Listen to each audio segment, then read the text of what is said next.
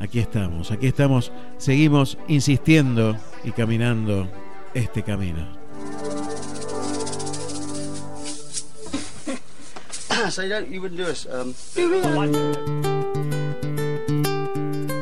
Y en este tiempo donde suceden tantas cosas y parece que no sucediera nada, atravesamos esta semana la pérdida de, un ídolo nacional, de Diego Armando Maradona, ¿no? una pérdida que, que ya venía transitándose, que ya veíamos venir en el deterioro personal de Diego. Pero no te voy a hablar de ese deterioro, ni te voy a hablar de, de lo que sucedió en la Casa Rosada, ni de la manifestación popular.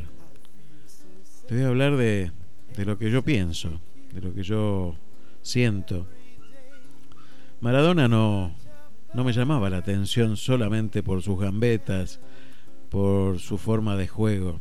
No, no era. No era la gambeta, no era la clase de juego. Para mí era algo más. Tenía algo más Maradona que, que nos llevaba a contagiarnos, que llevaba a, a sentir esa pasión que él ponía dentro de la cancha y afuera también. Y nos demostraba que era posible.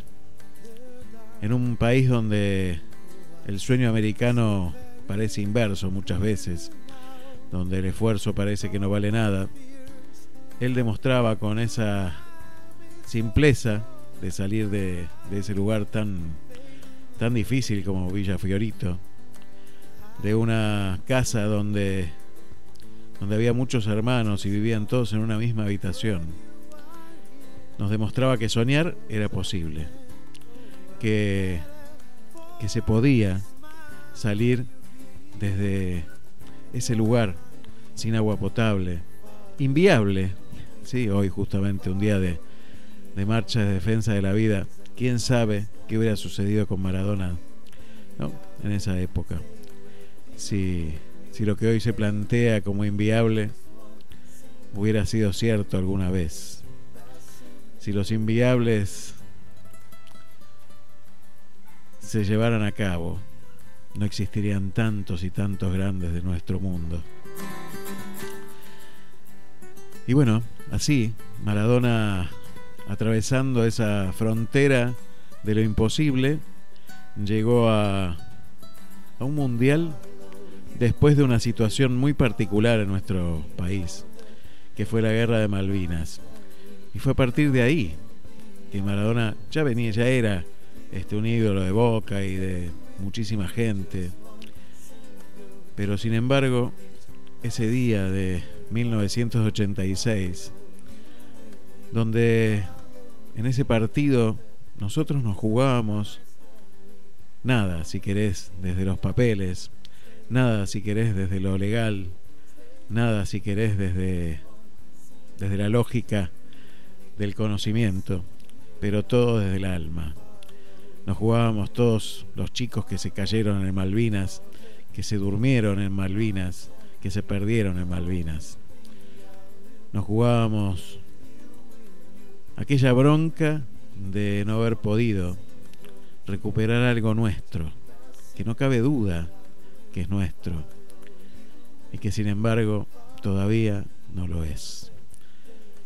Y en esos dos goles, hasta el que se hizo con la mano, con trampa, también pareció como esa venganza de un pueblo que necesitaba recuperar esa esperanza.